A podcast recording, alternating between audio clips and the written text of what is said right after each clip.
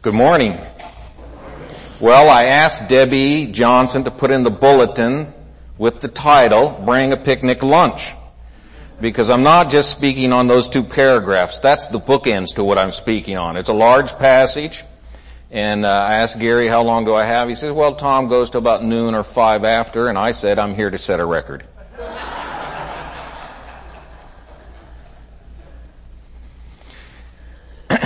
So in uh, McKinney right now during the summer, we uh, we have a youth summer program that differs from the year, during the school year, and we meet on Sunday nights, not every Sunday, but usually every other Sunday. And many of the summers I get to participate, or I do the whole thing. Th- this summer we're studying the Gospels afresh, all four of them, and I get two weeks on two of them, and then two other fellows are going to take the other two. And then we had an introductory section. And uh, it's a, it's wonderful because most of us have grown up with a very uh, uh, mentality.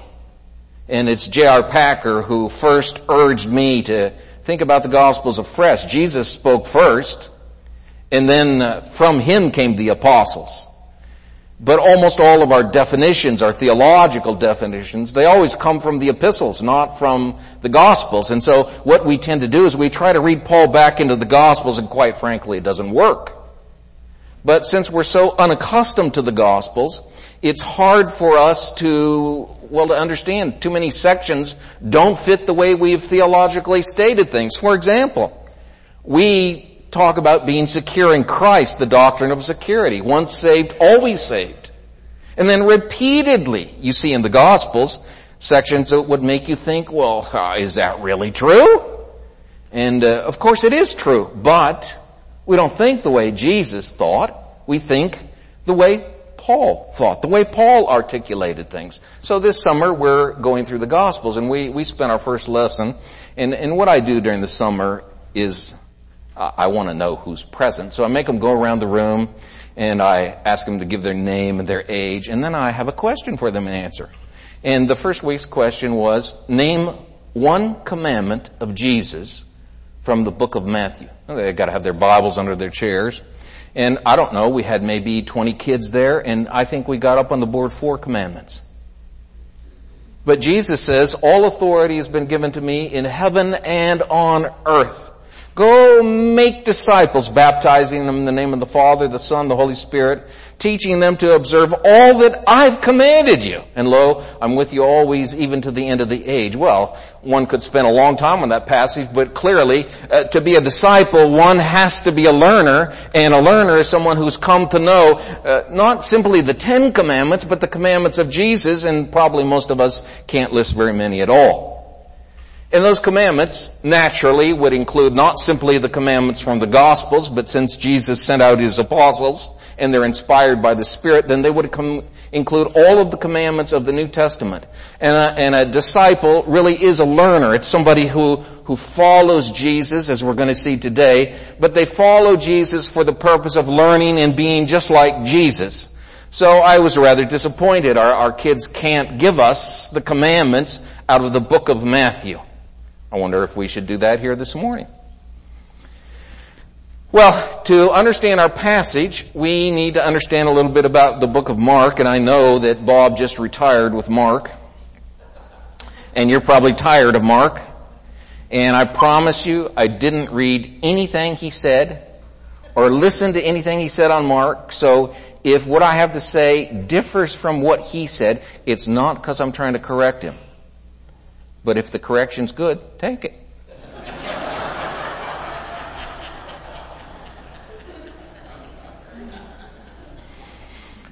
Turn then to Mark chapter 1. The beginning of the gospel of Jesus Christ, the Son of God. And I, I think I was here two or three years ago and I, I did a little bit of this.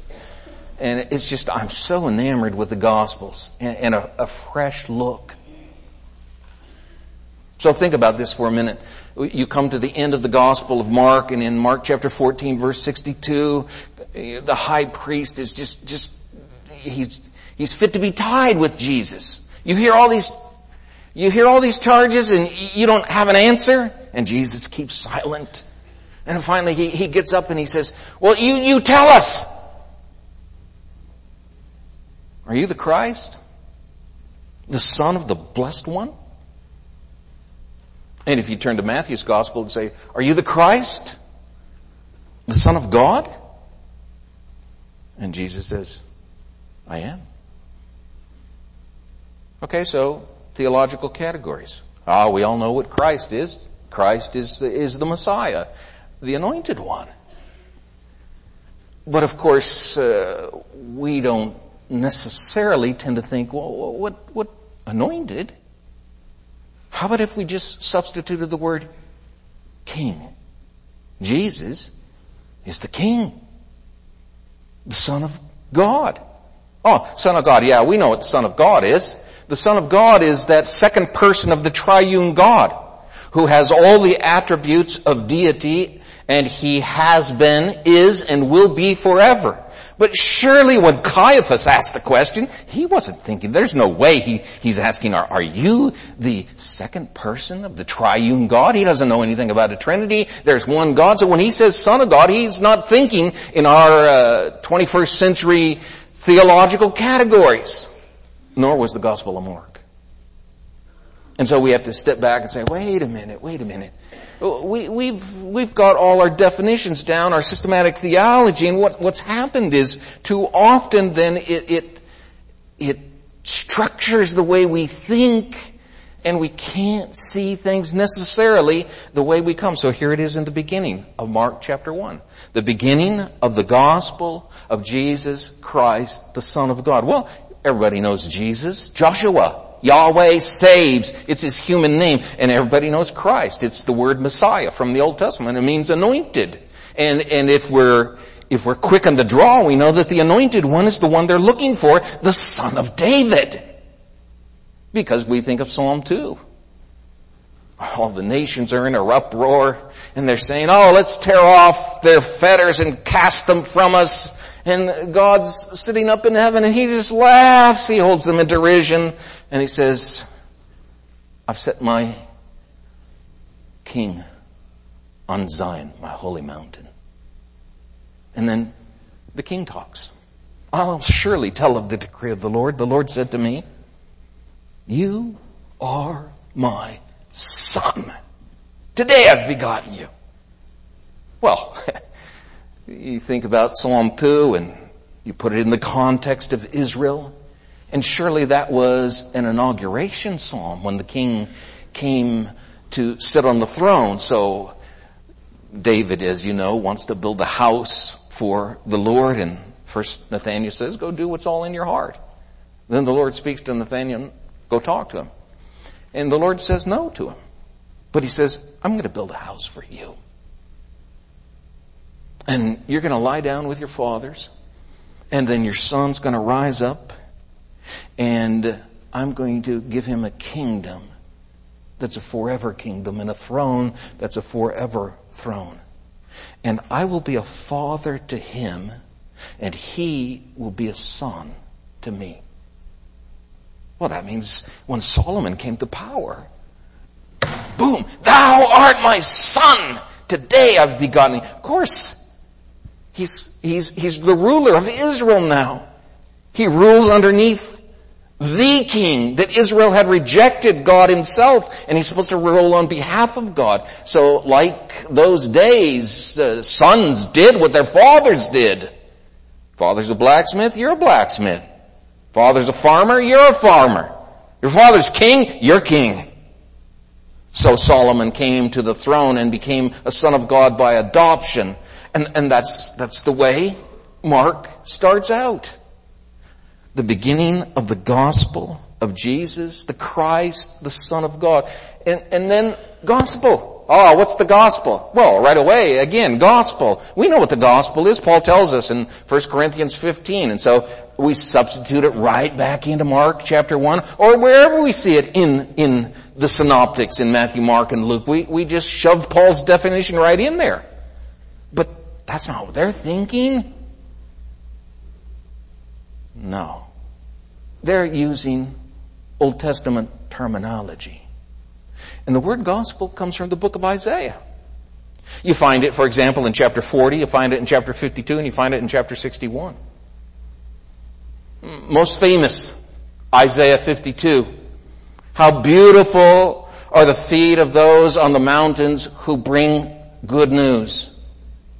The bearer of good tidings. And what is the good news? Your God reigns. Oh, that's the gospel. But think of Israel's history. Well, Israel, they moved out of Egypt, out to Mount Sinai, and there they received the law and the tabernacle was built. And you remember the end of Exodus and God's glory coming and indwelling that tabernacle and then being led by a pillar of fire by night and smoke by day, a cloud. And then Solomon builds the Solomonic temple and the glory of the Lord descends upon it so much so that nobody can stand. God's there. And then everything's destroyed. Babylon overthrows Israel. The, the temple is decimated. They're carried off into captivity, but a promise, a promise. You'll return. And so they do. And you read the books of Ezra and Nehemiah and Haggai and Zechariah and you discover there they are back building the temple. And when the temple arises, Haggai has to talk to them. Oh, you look at this and you think it's nothing, don't you? You, you think it's nothing. Well, because it didn't look near as glorious as the Solomonic temple. But Haggai says, you know, it, it's, it's going to be more glory than the former. The latter end will be more glorious than the former. But you think of Israel's history, there's no, no record, no, no statement that God returned to his people. No, no Shekinah glory hovering over that temple. No one coming in. And then you come to Malachi. The Lord's gonna suddenly come to his temple. Ah. So it doesn't happen until Jesus' day. So there's a book if you're interested in reading. Are you? You should be. It's called the Isaianic Exodus in the Gospel of Mark by Ricky E. Watts. And if you don't like the word perspicuity, don't read the book. By the way, Sydney came up and gave me a big hug and said, what is that P word?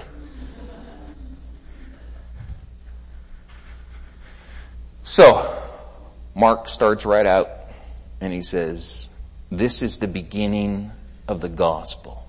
What's the gospel? Your God reigns. Jesus, Yahweh saves. Christ, the King, the Son of God, the one who sits down on the throne. And God says, you're my son. And then you skip down to verses 9 and following there in Mark chapter 1 and Jesus goes down and he's baptized in the Jordan River. Why the Jordan? Ah, you gotta think. Think. When Israel came out, they crossed over the Red Sea. 1 Corinthians chapter 10 tells us they were identified with Moses. They were baptized in the cloud and in the sea a kind of death and a resurrection, leaving the old life behind and moving into the wilderness, into a new life. But then they come to the Jordan River. And at the Jordan River, they cross again. Now they're leaving the trials of the wilderness behind to do what? With a kingdom, to conquer, to take it. Here it is, the kingdom. Jesus goes down to the Jordan and here's this picture. Ah, here comes Yahweh crossing the Jordan to reign. Your God reigns. And so he, John baptizes him and he goes down into the river and he comes out and the Spirit descends upon him like a dove and a voice comes from heaven that says, you're my son, my beloved son. I'll surely tell of the decree of the Lord, the Lord said to me. Thou art my son. Today I've begotten you. And then you go on down to verses 14 and 15 in chapter 1. And when John is taken into custody, Jesus comes out preaching the kingdom and the time has been fulfilled, he says. So repent and believe. In other words, the king is coming. The kingdom's coming. The time's been fulfilled. It's here. It's, it, it, it's, it's right at hand. Then we think all the way then, as I said, and you can turn there if you'd like to, to chapter 14 and you look at verse 62 and we come to the end of the book, almost the end of the book. And there we are and Jesus is on trial and Caiaphas is saying, are you the Christ, the son of the blessed one? Yeah, I am. But henceforth you shall see the son of man at the right hand of power with the clouds of heaven. And they take him and they kill him and they hang him on a cross. And the centurion is watching chapter 15 verse 39, the way he died. And we hear this, my God, my God, why have you forsaken me? And somebody says, oh, he's calling for e- Elijah. So they go get a, a, a, a sponge, a, a reed with, with sour wine and they put it to his lips and he drinks. John tells us to fulfill all scripture. I thirst. And he gets a drink of, of sour wine. And then he gives up the spirit and the curtain of the temple is torn in two. You can't find God there. It's open. He's not there. And the centurion, a Roman, over a hundred soldiers says, truly, this was, well, my New American Standard says a. I want to change it to the, the Son of God the beginning of the gospel of Jesus the Christ, the Son of God. Truly, this was the Son of God. The centurion saying what you're saying when you say Son of God? I don't think so. Now, he's thinking the way the Bible's thinking. You're my son. I've adopted you. You're my king's son. Oh, this was the king. And just like everyone else, now here's a problem. We killed the king.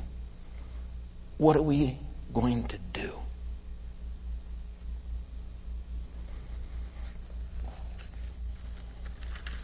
Turn, if you would, to Acts chapter 13.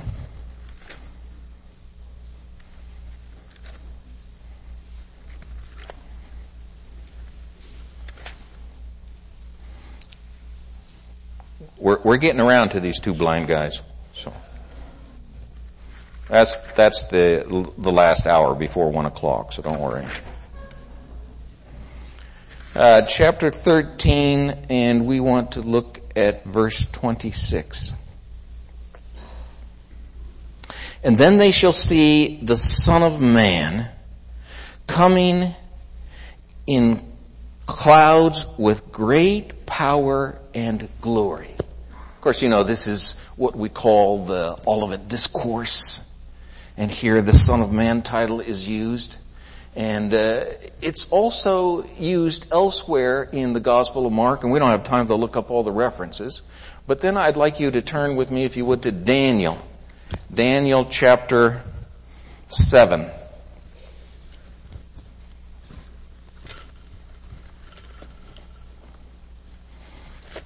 And I just want to get a get a picture of what we're talking about here before we hit these two blind men on the road.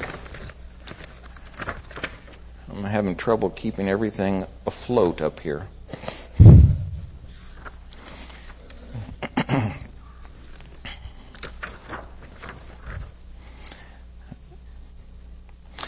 so, Daniel 7 verses 13 and 14.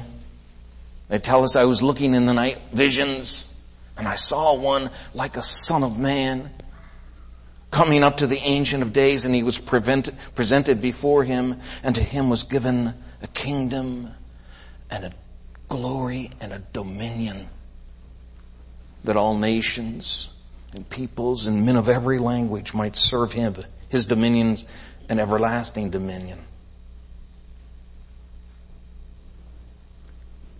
Jesus says to Caiaphas, yeah. I am the Son of God. the Christ. You're my son. Today I've begotten you. And from now on, you shall see the Son of Man sitting at the right hand of power, coming with the clouds of heaven. And so I want to present this picture as we, as we look at Mark for just a few minutes, that the Gospel of Mark is looking at Jesus as God's son, a son of David, and he is going to come and he's going to take his throne. At long last, the Davidic descendant promised to David has come. And he comes and they crucify him. And I want to suggest to you, and you think about it, that when Jesus was crucified, at that moment he was enthroned. And there he is hanging on a cross, naked, clothed in the nakedness of Adam and Eve. They knew their, they were naked and he's naked because he, he's a substitute. And he has a crown of thorns on his head, taking us all the way back to Genesis chapter 3 because the curse is Cursed is the ground because of you, both thorns and thistles it will produce. So here is the king enthroned. And in our little passage, I don't know if we'll time to get to it, we have James and John, the sons of Zebedee, coming up to Jesus. Oh, Jesus, we want you to do something for us. Well, what is it you want me to do? Well, we want you to put one of us on your right hand and one of us on your left hand when you come into your glory. Oh, Jesus says, do you know what you're asking? Can you be, drink the cup that I drink and be baptized with the baptism with which I'm baptized? Oh yeah, we can do that. Well, you, you will drink my cup and you will be baptized but those positions are for whom they're appointed. So here's Jesus hanging, and over here on his right hand is what? A criminal. And over here on his left hand, what? A criminal. Jesus is enthroned that day with a sign above his head that says, Jesus the Nazarene, the King of the Jews, written in Hebrew and Latin and Greek, so that everybody walks by, they know this is the King. So Mark is about Jesus coming to be King.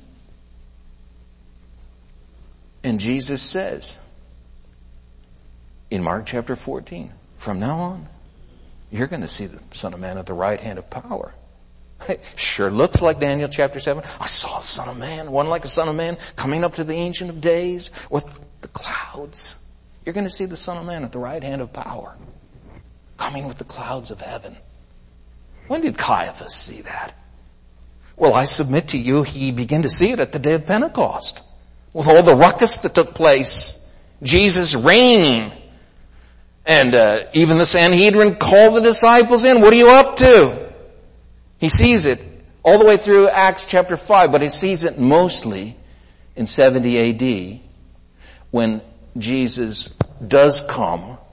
Just like in the Old Testament, God comes through his servant Cyrus. God comes through other servants and destroys the nation. And in, in 70 AD, Jesus came with his holy angels. And they used the Roman army and they destroyed Judaism. They destroyed Judaism. The temple's gone. The altar's gone. The sacrifices are gone. Well, yeah, Judaism exists, but it's, it's limping at best hasn't existed since that day. You can't have Judaism without a temple. You can't keep Leviticus without a temple. Yeah, because it's over. Now, Jesus is the king and the high priest. Okay, so here we are. Turn back to Mark chapter 8. How's that for an introduction?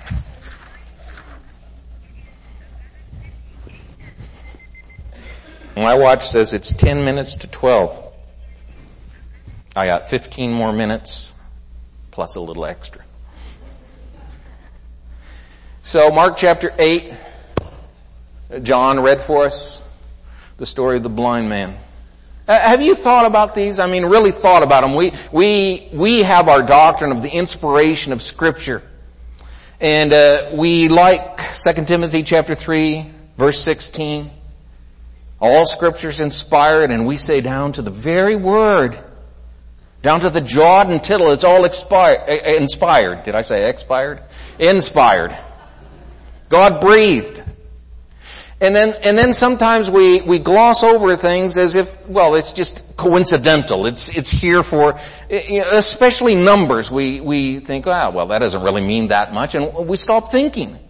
But the Gospels are written through the eyes of the Old Testament. And so everything has to be brought back and, and our hermeneutic must be an Old Testament hermeneutic. That's the way these guys thought. So here comes these people and they bring this blind man to Jesus. Notice they're bringing him. Will you touch him? Of course, that, that means something like, you know, put your hands on his eyes and heal him. What does Jesus do? Spit in his eyes. When I was, uh, oh, I don't know, sixth, seventh grade, I had a friend named David Wong, and we lived uh, in Portland near Reed College, and my house had this huge lot on it, and so we made a little golf course on my, we got cottage cheese containers, and we dug a six-hole golf course, and we'd, we'd play golf, and, uh, you know, golfing's a friendly sport, except you fight every now and then. And so we, we'd, we'd fight every now and then, and I don't, I don't remember the incident, why, why it happened, but one day he was, David Wong was crazy mad at me. And so I thought he was going to wrap his putter around me. So I ran into the house, you know, I don't hear a thing, and so I, I just take our big old wood door, open it just a little bit, and all of a sudden, and he spit at me right in the eye. And I still can't see.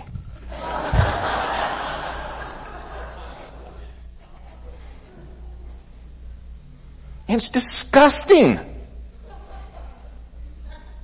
And so you start thinking, oh, spit, what's, what's, what's that? Is, it, is there some meaning to this? Well, surely. You remember when uh, Miriam and Aaron had a problem with uh, Moses? And uh, God met them at the tabernacle door. And when the glory of God left, Miriam had leprosy. And so Moses pleaded on her behalf. And God said, if her father had just spit in her face, she'd be unclean for seven days.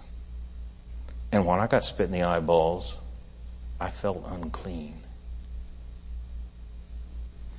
And then you remember that little subject of levirate marriage where you want to make sure about what family you're marrying into. So the guy dies and his widow is supposed to take his brother for a husband and the brother doesn't want to. And so what does she do? She goes out and removes his sandal and spits in his face. And of course, there are the three times in our little section here, 822 through 1052, where we're told about Jesus going to be delivered into the hands of men and he's going to be mocked, the last section, and they're going to spit on him. It's contempt. It's disgrace. It's shame. My friend was telling me, you're worthless.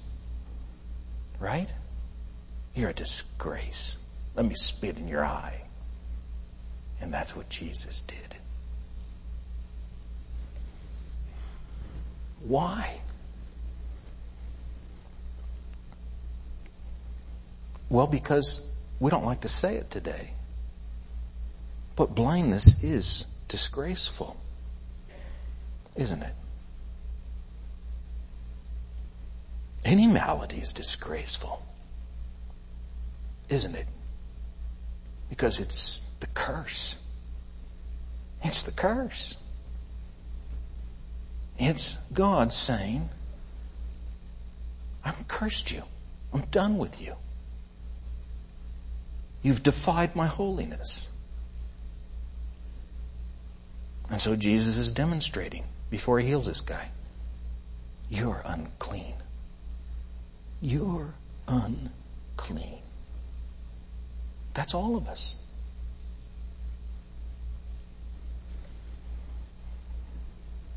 Then he spits in his face and he lays his hands on him somewhere. And he says, oh, can you see anything? Ah, I see men, for they're walking about like trees. And then he puts his hands on his eyes and they're clean. And he sees everything with perspicuity, clearly. And then Jesus says, go straight into your house. Don't even go into the village. That's a strange thing. I mean, after all, the villagers brought him out. We know there's this thing where Jesus doesn't want to be known, but this, this is ridiculous. They already know. So it, it can't be quite the same theme here. And then you come down to chapter 10, verse 46 and Jesus is going out of Jericho and, and we're, we're getting close to Jerusalem now. And by the way, our whole section is tied together with these bookends, two blind men, and seven times in this section the word road is mentioned. It's not always translated the same, the way. They're on the way, they're on the road.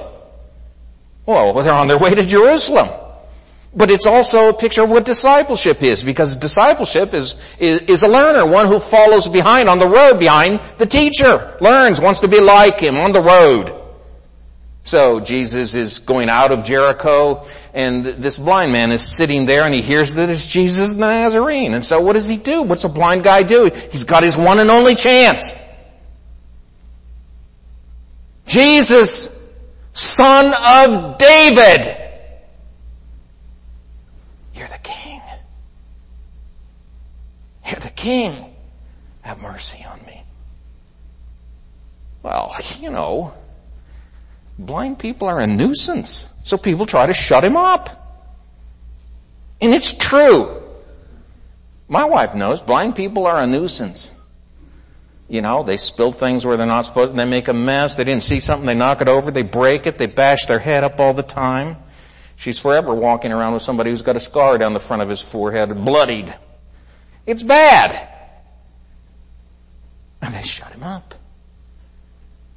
And he just cries all the more.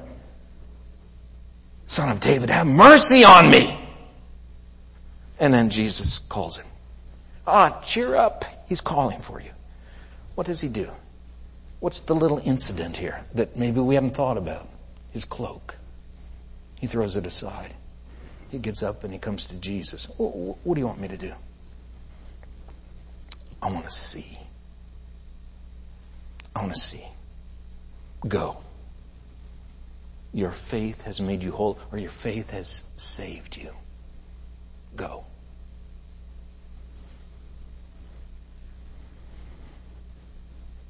The word go here is an interesting word. In the New American Standard, it's translated go your way. That's not there. It's a little extra. It's the combination of two words, a prefix with the main word ago, which means to lead or bring or go. You know, it has all different kinds of translations. With a, uh, with a prefix, hupo, which means under.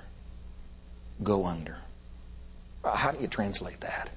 That's difficult. So we just translate it go. Go under. But you see, this man, what does he do? Well, first of all, the fact that he's a man of faith is demonstrated by his saying, son of David, king, king, have mercy on me. You're the son of David. You're my son. Today I've begotten you. have mercy on me. And secondly, he throws his cloak aside Beggars don't have much.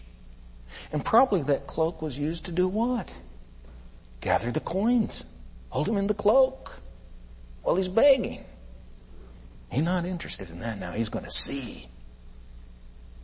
So Jesus says, your, your faith has made you well. You, you go. Go under. And what's he do? He doesn't go home. He gets on the road and he follows them. Jesus and the disciples. He's following. Okay, so here it is. And it's 12, by the way. You heard that, right? My little clock.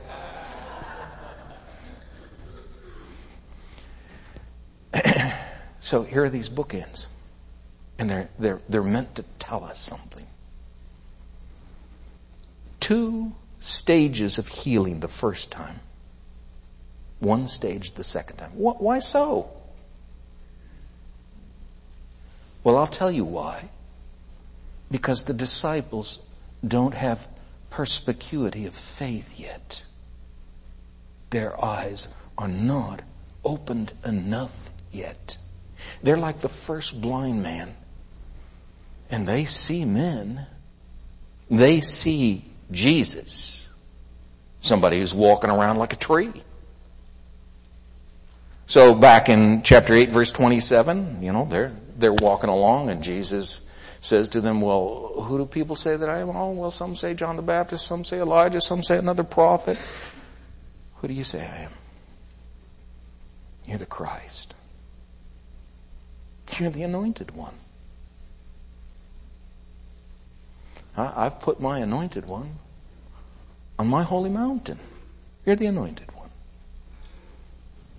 Then Jesus tells the first time, here's what they're going to do with me.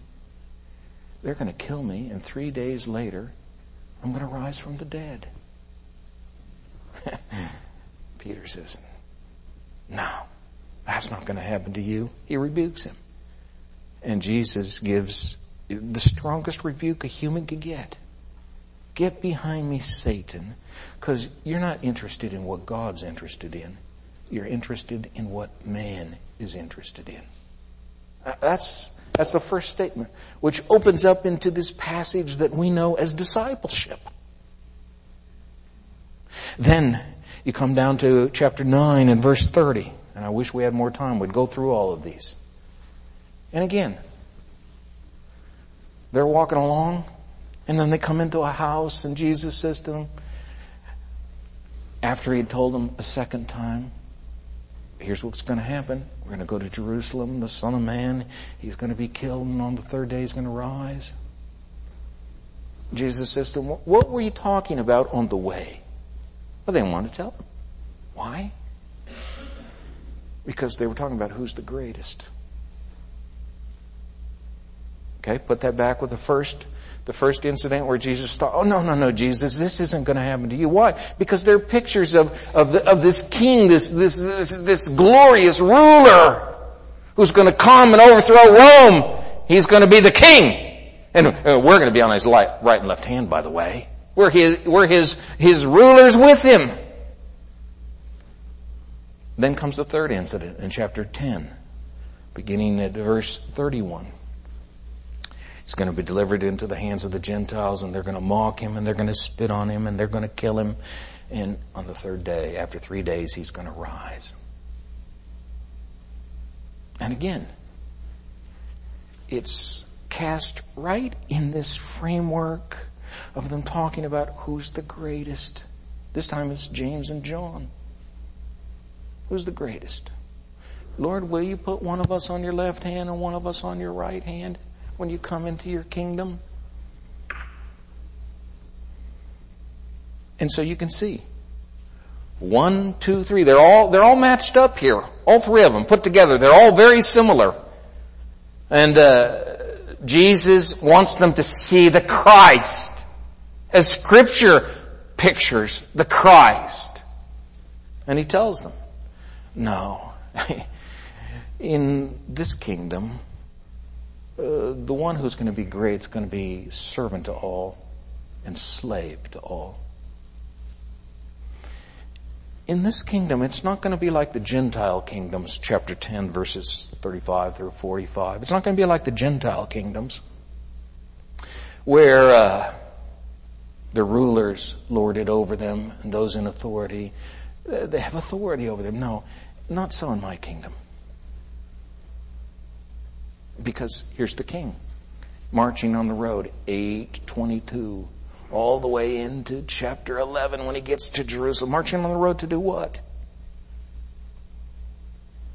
To become king. But his glory is a different kind of glory. It's the glory of service, isn't it? So there he hangs, naked with a crown of thorns on his head. And the kingdom's here. I don't have time to prove it to you. And he's king. But not the kind of king they were looking for.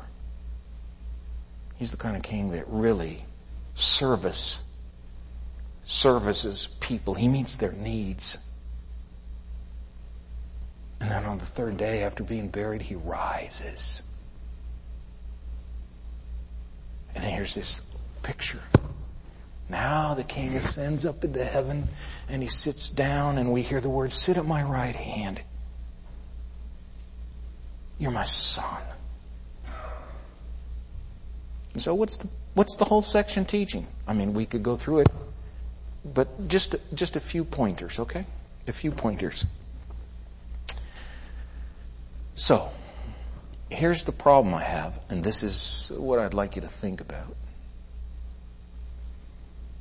I was caught up into a certain kind of system I was taught. And then all of a sudden I couldn't see things with perspicuity. Now I hope I'm beginning to see things with a little more perspicuity. So back in chapter 8 verse 34, Jesus says to him, if anyone wants to come after me, let him deny himself and take up his cross and follow me. And that's not for greatness, is it? Not in the world's eyes. It's like the king who took up his cross and walked out to Golgotha and he was nailed to it. And so Jesus is saying, okay, you see the Christ one way, but your faith is not in the right Christ yet. You're a bit of an idolatrous person because you don't have the right Christ yet. Now this Christ serves. And so you gotta follow me. Be like me. And you have to give up your own identity. Deny self. Take up your cross and your own self-determination. And you read through the book of Acts and that's exactly what they did. And so the whole company of people in the book of Acts are known as what? The people of the way, the people of the road. They follow Jesus. This comes back to the way I started with the youth group. What is a disciple? Well, a disciple is one who walks behind Jesus on the road, does what Jesus does, and keeps his commandments. Do you know them? What does Jesus want?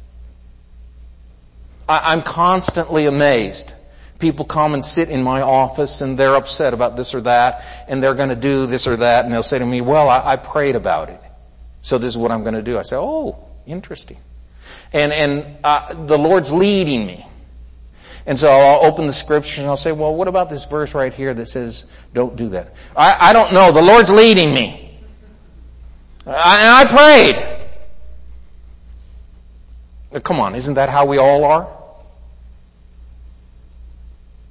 Because really, we don't know the commandments of the New Testament that well. And really, somehow we can find a way around them, can't we?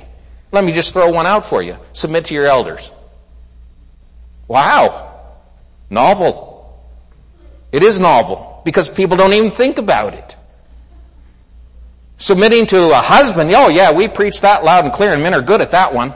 Getting their wives, oh honey, you have to submit, you know. But what about submitting to elders?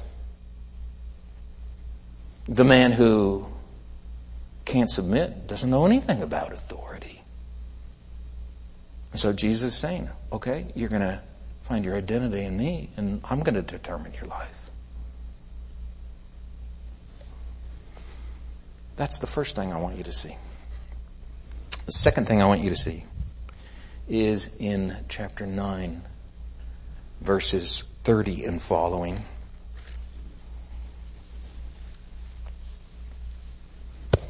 It's, it's just this passage and, and I don't really know if I, if I have it all unlocked, quite frankly, but it sure is interesting to me.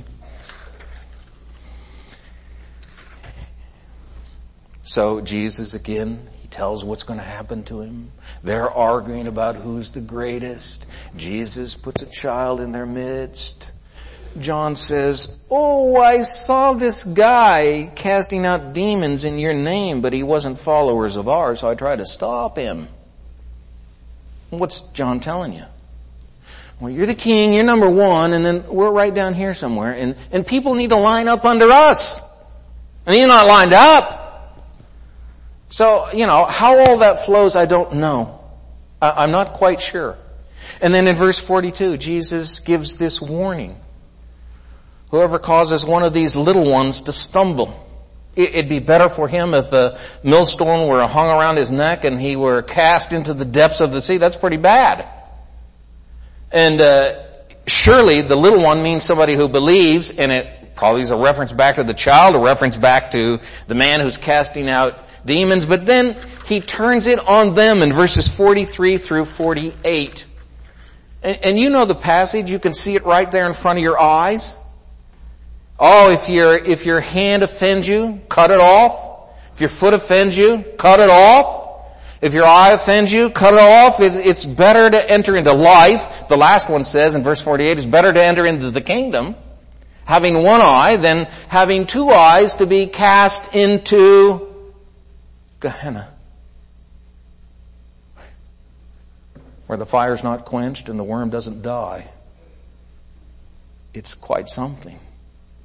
It's an everlasting punishment. I don't know how all that fits together, but you can see the themes following through. It's the idea of being a servant to everyone. Like Jesus is. And then here's the verses I'm going to close with. Verse 49. For everyone will be salted with fire. Salt is good. But if the salt becomes unsalty, with what will you make it salty again? Have salt in yourselves and be at peace with one another. And I, I pick up the commentaries and, you know, listen. I don't really pick them up, quite frankly. I listen to them on my iTouch. I pick up my earphones. And uh, they don't they don't have much to say about salt. It's a hard problem. And I start thinking, wait a minute. I, am tracing Mark all the way through. This has to do something with the subject of Mark. It's not just coincidental. It's, it's, it's something. Abijah was at war with Jeroboam. Coming to war. He goes up and he stands on the mountain and he, he's just got 400,000 men and, and over there they, they got 800,000 and he says, don't you know that God gave the rule to Israel all, over all rule to David by a covenant of salt? Ah, there's my connection. Well, I don't even know what that really means, a covenant of salt you know, except in Leviticus chapter 2 verse 13, some of the meal offerings, they had to have salt added to it and then the portions burnt for the Lord. And, and, and I understand the picture there. God likes things that smell good and taste good. And so salt is somehow added here as we being an offering. And so when it says have salt in yourselves, it, it, it's a reference back to this idea. There's a, there's a covenant of salt of what? Well, given to David. And what's the covenant of salt? Your son. He's going to sit on the throne forever. His kingdom is a forever king. Have salt in you. Ah. Oh. I'm going to serve the king with the covenant of salt. Everything I do, I'm going to say, Jesus king.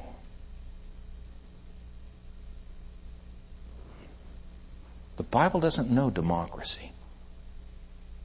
The Bible knows monarchy. The king.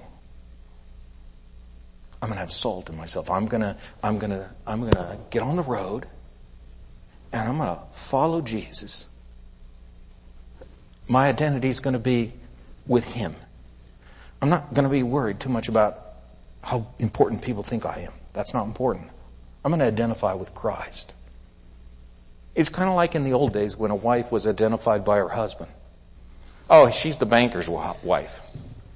That, that's what we're supposed to be with Christ. Our, our life is hidden with Christ in God.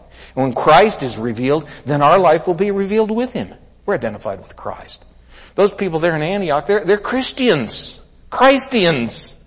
People of Christ. The anointed one. They follow the King. I'm gonna follow the King. I'm gonna have salt in me. And everywhere I go, I'm gonna say, the King. The King, He, He, He reigns. He's in charge. I'm gonna do what He says. And when it says everyone's going to be salted by fire, well, obviously, maybe it's not so obvious, but, but fire is, is either a picture of hell, and a covenant of salt has something to do with a covenant that's an everlasting covenant. So salted with fire, if it has a reference with hell, then it's, it's a forever punishment, for everyone's going to be salted with fire, but, but not all of us are going to hell, so there must be something else with fire, and I take it the fire has to do with the trials of life. Through many tribulations, we come into the kingdom. And so, we keep getting tested, tried, to see, ah, do you have salt? Is Jesus really king? Well, the disciples, they don't see him quite that way yet. He's the anointed one. They're on the road following him, but it's not until after his resurrection that everything dawns upon them by God's grace. But here's the picture. We're marching down the road on the way to Jerusalem, and Jesus is going to be enthroned as king, and he's a king servant. And that's me. The way I reign now in his kingdom is by being a servant. Where I consider each person as more important than myself. Philippians chapter 2 verse 3. And I don't look out for my own personal interests, but I look out for the interests of others. And I have this attitude that was in Christ. Okay, so the second blind man, he's the example. First blind guy, he went home. He didn't get on the road.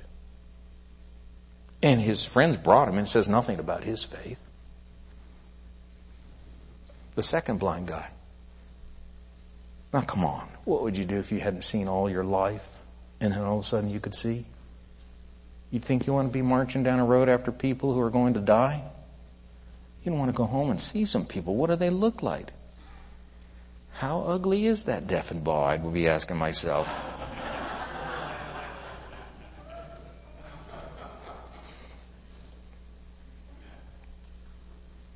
But instead, he's on the road. He's got it all now. But now, he gives it all. I'm following the king. So my challenge is this. We say we're disciples. Disciples of the king. We're learning. We're on the road. And just a simple definition of discipleship is what? Baptized. And baptism's what? We've crossed over from one life to a new life.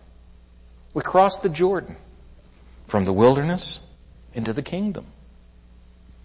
We crossed from a life of sin and death into a resurrected life of, uh, of what we call eternal life in the Bible. We, we crossed over. That's one part of discipleship. And the other part is a commandment keeper. And we get all bent out of shape about the law in the Old Testament, what we're supposed to keep not supposed to keep. How about we just try keeping what's from Matthew chapter 1 to Revelation chapter 22? We'd come across pretty good if we did that. And we're serious about it. Because we'll say, you know, I'm the servant to all. And my identity is in Christ. And He determines my life, not me. Let's bow in prayer.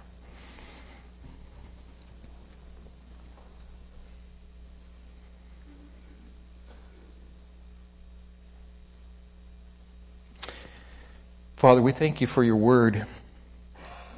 We thank you for who Christ is, how he is the fulfillment of the Davidic promise, how he has sat down. Peter's explanation in Acts chapter 2. David didn't sit down, Jesus did. The Lord said, sit at my right hand.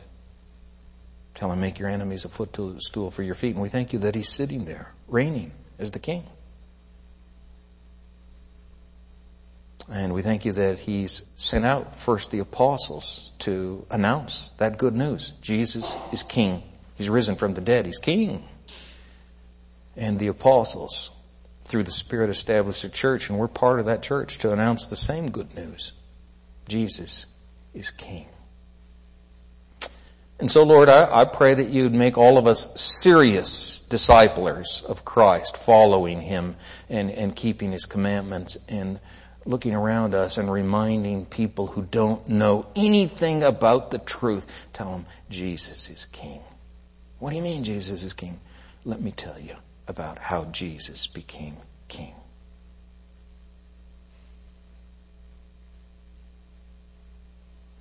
Lord, you know how stubborn we are and how self-absorbed and how we love ourselves so much and how we want our way. And uh, here we're faced with a passage that tells us no, we're supposed to be servants of all, slaves of all. We want to go Jesus' way. And so work against these hard, stubborn hearts, just as you did with the disciples, and make us people with the right kind of faith. A faith that sees clearly a faith that sees Jesus as King, the servant King, and we, His servants to all mankind. For Christ's sake we pray. Amen.